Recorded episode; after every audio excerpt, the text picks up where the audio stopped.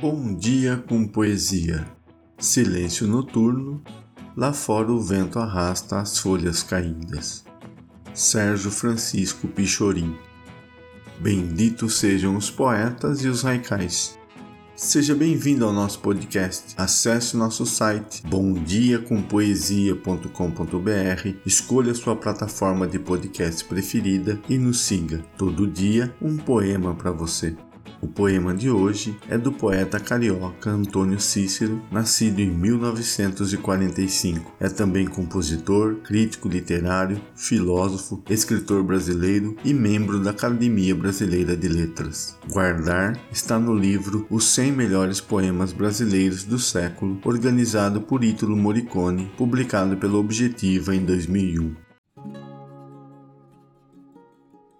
Guardar Guardar uma coisa não é escondê-la ou trancá-la. Em cofre não se guarda coisa alguma. Em cofre perde-se a coisa à vista.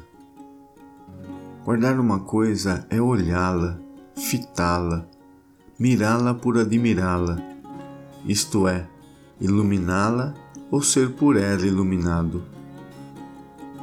Guardar uma coisa é vigiá-la, isto é, fazer vigília por ela, isto é, velar por ela, isto é, estar acordado por ela, isto é, estar por ela ou ser por ela.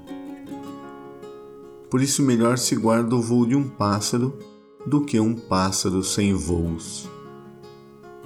Por isso se escreve, por isso se diz, por isso se publica por isso se declara e declama um poema, para guardá-lo, para que ele, por sua vez, guarde o que guarda, guarde o que quer que guarde um poema, por isso lance do poema, por guardar-se o que se quer guardar.